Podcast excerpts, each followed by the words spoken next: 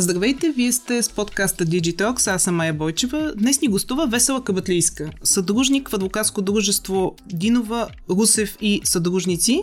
С нея продължаваме темата за правните въпроси, които възникват при създаването на един стартъп и в последствие стоят на дневен ред при неговото съществуване. А днес ще си говорим за GDPR – една много актуална, много популярна, една тема с много въпросителни. А, също ще говорим за защита на интелектуалната собственост и за необходимостта от споразуменията за конфиденциалност. Здравей, Весела! Здравей, Майя! Защита на личните данни, тема, която така навлезе в общественото пространство от известно време.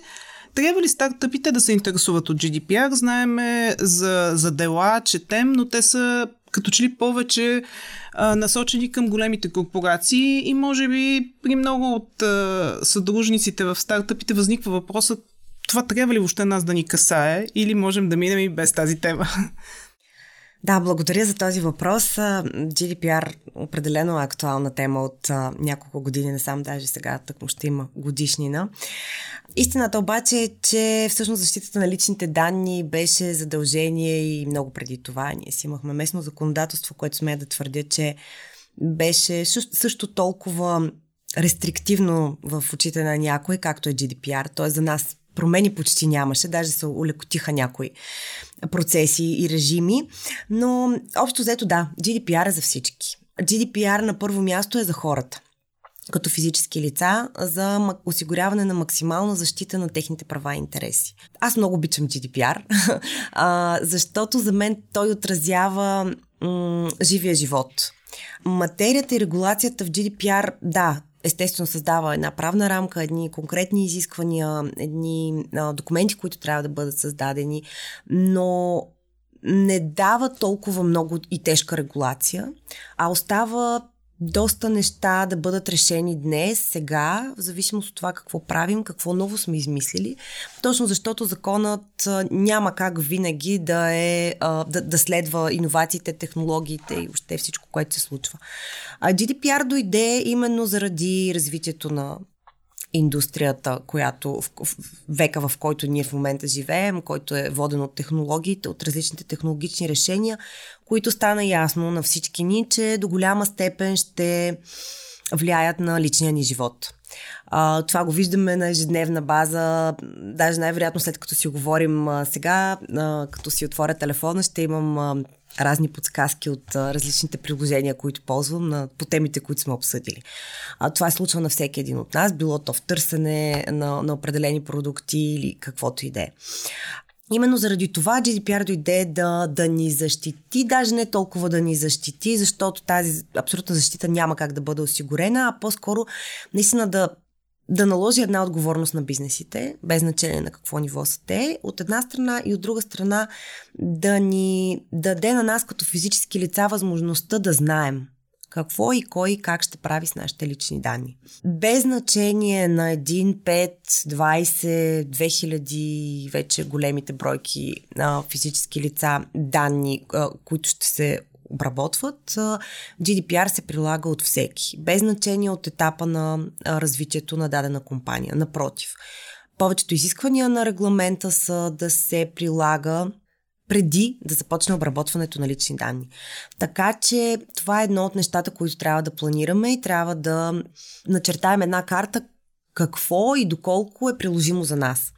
Всъщност, много голяма част от бизнес моделите са така наречените B2B а, бизнеси, които са адресирани към други бизнеси. Тогава обикновено обработването на лични данни се свежда до обработването на личните данни вътре в компанията. Тоест на физическите лица, които по един или друг начин са свързани с компанията, за да може тя да расте и да се развива. Било то съдружници, било то служители, най-различни физически лица, с които влизаме по един или друг начин в, в някакви отношения. Лица на граждански договори, фрилансъри и така нататък.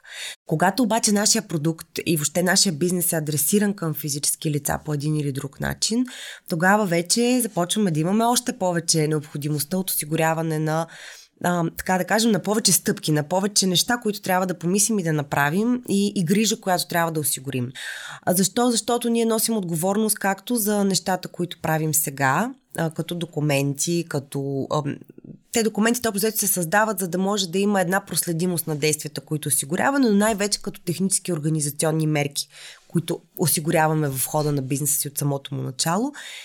Така и след това а, в случай на така наречения data breach или изтичане по един или друг начин на лични данни към трети лица.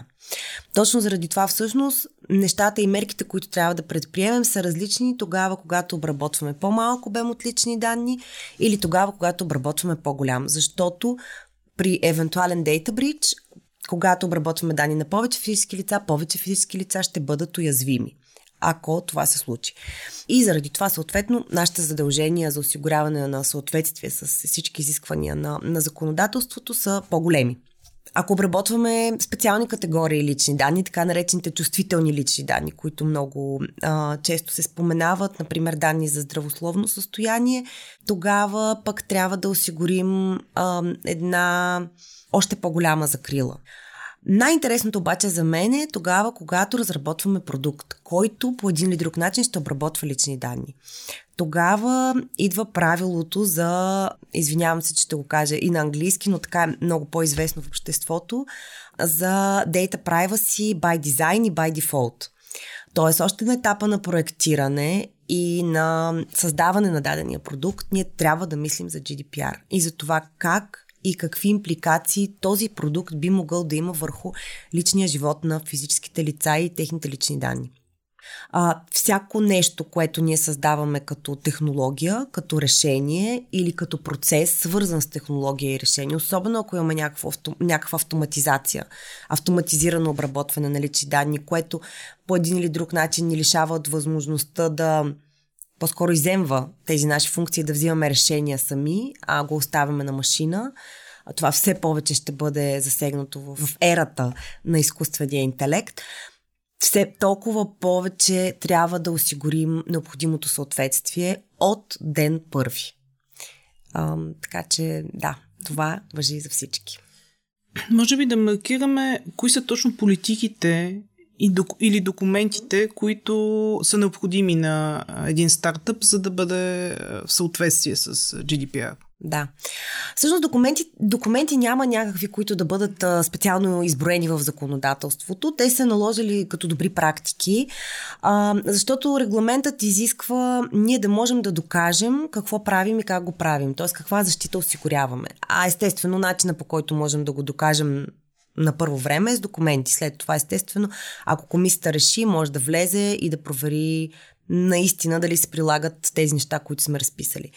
А, това, което ние правим за нашите клиенти е да им създадем едни политики за законосъобразно обработване на лични данни и тяхната защита, в които политики включваме всички технически организационни мерки които трябва да бъдат наложени и спазвани от всеки един човек, който работи по някакъв начин за нас във връзка с личните данни, като обикновено вътре в тях, за да може да е максимално ясно и да се направи препратката, създаваме така наречените регистри на лични данни трябва да си дадем сметка на кои хора обработваме лични данни, като категории, например служители, съдружници, клиенти, контрагенти, на какви хора обработваме лични данни, какви лични данни обработваме и да опишем максимално цели, средства за обработване, лица, на които даваме достъп до тези данни, лица, на които възлагаме обработването на тези данни, за да може да е ясно и да ги отделим в отделни регистри в, в някакви отделни обособени части на, на нашите политики, за да е ясно за тази част прилагам такива правила, за тази част прилагам такива правила.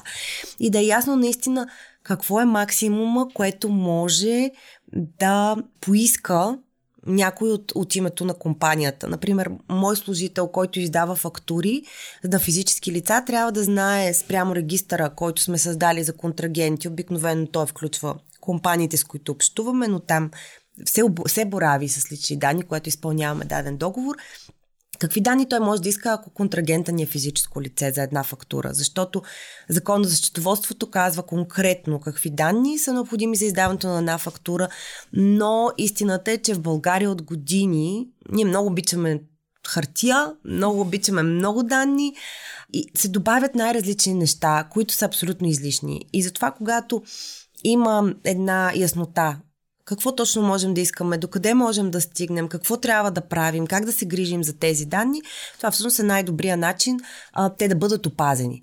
За мен всъщност наистина се оказва с годините практика най-големия проблем при спазването на GDPR са хората.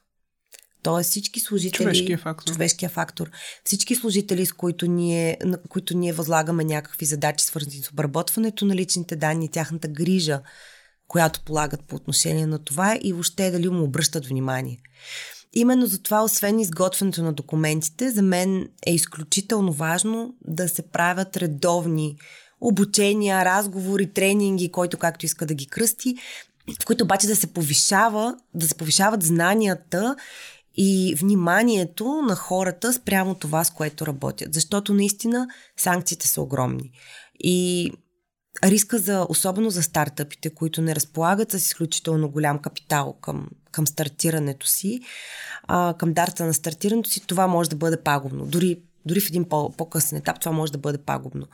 Така че да, това, е, а, това са едни от нещата, които са като вътрешна документация, като външна, това, което най-често а, и най-важното нещо, което трябва да осигурим, е за да спазим принципа на прозрачност а, и информираност на лицата така наречените уведомления за поверителност или privacy notice или който както си го кръсти, а, но той има минимално а, изискуемо съдържание по закон. На най-прост език казва закона и след това препорък, регламента и след това препоръките на органите, които се занимават с контрол.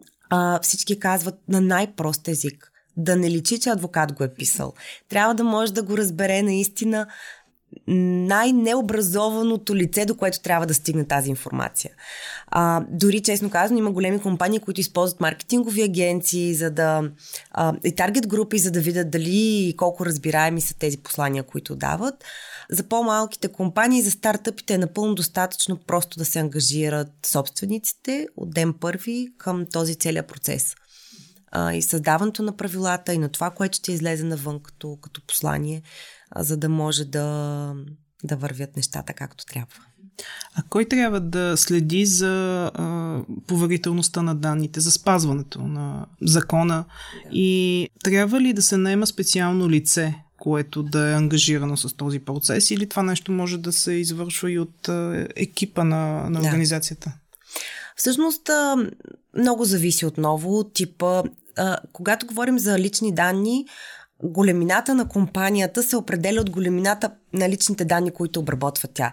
Тоест, а, няма значение какъв приход има и оборот а, по смисъл на корпора... корпоративните а, политики, а, критерии, а, но общо взето в случая задължителна фигура на така нареченото лице по защита на личните данни или DPO се налагат задължения да се назначава такова лице а, само в определени случаи, когато наистина става въпрос за много мащабно обработване на лични данни.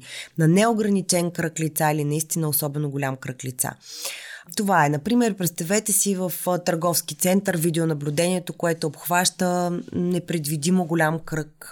Да, предвидимо дено, но да кажем, че понякога може да, да ни изненада неограничен кръг лица. Това са публично достъпни зони и така нататък по-голяма част от случаите на стартъпи, когато говорим естествено за, за частна дейност, а не за публична, по-скоро не би следвало да има такова задължение, но е хубаво да се направи една оценка. А, винаги, казват контролните органи, е добре да се да седнете и да разпишете как сте стигнали до заключението, че не ми е необходимо лице по защита на личните данни. От тук, ако се окаже, че е необходимо, то може да бъде както неето вътрешно, като а, или възложени функциите на някой, който вече работи, но най-важното е всъщност да няма конфликт на интереси от дейността, която осъществява и тази контролна функция. Което за мен е почти невъзможно. За мен това лице наистина трябва да, да, да извършва само контролната функция, до толкова, доколкото 90% от случаите повечето дейности а, налагат обработване на лични данни и взимане на решения във връзка с тях. И е много трудно наистина, например, едно IT в компанията, той има достъп до всички бази данни. Няма как той да бъде за мен няма как той да бъде лице по защита на личните данни. И, и другия вариант е да бъде назначено такова лице като външен експерт на месечна база, да се, да се заплаща някакво възнаграждение или на годишна. Има вече доста колеги, които предлагат такива услуги. Ние включително това са услуги, които дават альтернатива на фиксирания разход за заплата така да го кажем. Но наистина ситуациите, в които се налага това нещо, са по-скоро тогава, когато стигнем до нуждата или до задължението. Нуждата за мен е тогава, когато имаме много данни или се притесняваме или пък обработваме чувствителни данни, например медицинска информация. Тогава наистина може би е добре да, да имаме едно такова трето лице под ръка, било то всеки ден или, или на по-големи интервали от време. А можеш ли да посочиш примери, съответно добри и лоши, за спазване и за не спазване процедурите по GDPR? Да, те лошите примери са, са ясни на всички. Честно казвам, аз съм много щастлива, защото наистина регламента постигна своята цел. Хората да са информирани за правата си и си ги търсят. Лошите примери за мен са ситуациите, в които аз един път съм се абонирала за дадено издание, да получавам някакви нюзлетъри или още информация. В един момент решавам, че вече не искам да го получавам. Натискам unsubscribe, натискам всички там бутончета, които ми се дават, но накрая продължавам да ги получавам. Или пък изобщо не съм се абонирала и ги получавам. Нали, това са едни такива много груби примери от ежедневието ни, които, които не трябва да е така. Има ситуации, в които аз трябва да дам съгласието си, активно съгласие, когато отворя даден прозорец в, в интернет пространството и някак си подчертано, дебелено и така нататък е даването на да. Тоест да, се съгласявам. А, напротив, регламента в момента казва, че по-скоро не трябва да е от лявата страна, където обикновено аз гледам, за да, за да натисна автоматично, за да се махне този прозорец. А, аз наистина не трябва като администратор на личните данни по никакъв начин да потиквам някой да прави нещо против волята си. А, добри примери също има много вече, слава богу. А, повечето дори платформи, които предоставят а, различни услуги за интернет пространството, било то за онлайн магазини или някакви други платформи, така самите те осигуряват една добра регулация. Всичко, което е свързано наистина с документиране и с лична, личен ангажимент към това, което правим с личните данни, са добри примери. Да подхванем и другата важна да. тема, пак с защита, защита на интелектуалната собственост. Как можем да защитим продукта си, който сме създали? Всъщност за мен тези теми са изключително преплетени. Защитата на интелектуалната собственост на търговската тайна и на личните данни би следвало да се осигурява по-горе-долу един и същи начин, когато става въпрос за вътрешната ни организация, от към технически организационни мерки, от към подписване на споразумения за конфиденциалност и неразкриване на информация. И трите аспекта би следвало да бъдат покрити. Когато говорим за интелектуална собственост, там естествено Имаме и други възможности. А, както споменах и в един от предните епизоди, имаме избор. Това са различните варианти, в които можем да а, направим регистрация на търговска марка, а, да, да получим патент за наше изобретение или да по някакъв начин да защитим авторските си права, когато създаваме продукт а, с авторско право. Там Общо взето трябва да решим и да изберем каква защита искаме, дали тя да е териториална, тук на местно ниво, дали да отидем по-далеч в Европа. Зависи какъв бизнес модел имаме. Дали продуктите, които ще правим, нещата, които ще правим, са адресирани единствено за България или а, ще излизаме извън страната и ако излизаме извън страната, къде? Общо взето трите основни способа за, за регистрация или по-скоро органи, които може, към които можем да се обърнем са Българското патентно ведомство на ниво Европейски съюз, службата на Европейския съюз по интелектуална собственост и вече в световен мащаб, така известното УИПО или а, Световната организация по, по интелектуална собственост. Тук е пак въпрос на пари и бизнес цели. Пример аз създавам някакъв продукт, който е изключително локиран към нашия пазар. Той е просто чисто териториално не може да бъде, например, някакви стоки и продукти, които имат много кратък срок на годност и на този етап бизнес модел ми не предвижда изнасянето им извън България. Бих казала нещо свързано с хранителната, да, промишленост определено. В този случай не е необходимо да мисля за, поне в първоначалния етап, да мисля за нещо извън, извън страната. Тогава, когато обаче напротив бизнес целите ми го предвиждат, е хубаво да помисля, ако не мога да си позволя, защото обикновено стартъпите пак, пак казвам, имат ограничени бюджети, могат да помислят първоначално за определени а, държави, които ще таргетират в началото на бизнеса си и след това да, да направят една по-голяма обща регистрация. Но моят съвет е задължително Китай да бъде покрит. Имаме редица примери от а, клиенти, стартъпи, които а, правят нещо изключително интересно. Отиват на световни изложения. Там всъщност се оказва, че китайските представители най-често са там, за да крадат идеи. И на следващото изложение вече има същия продукт.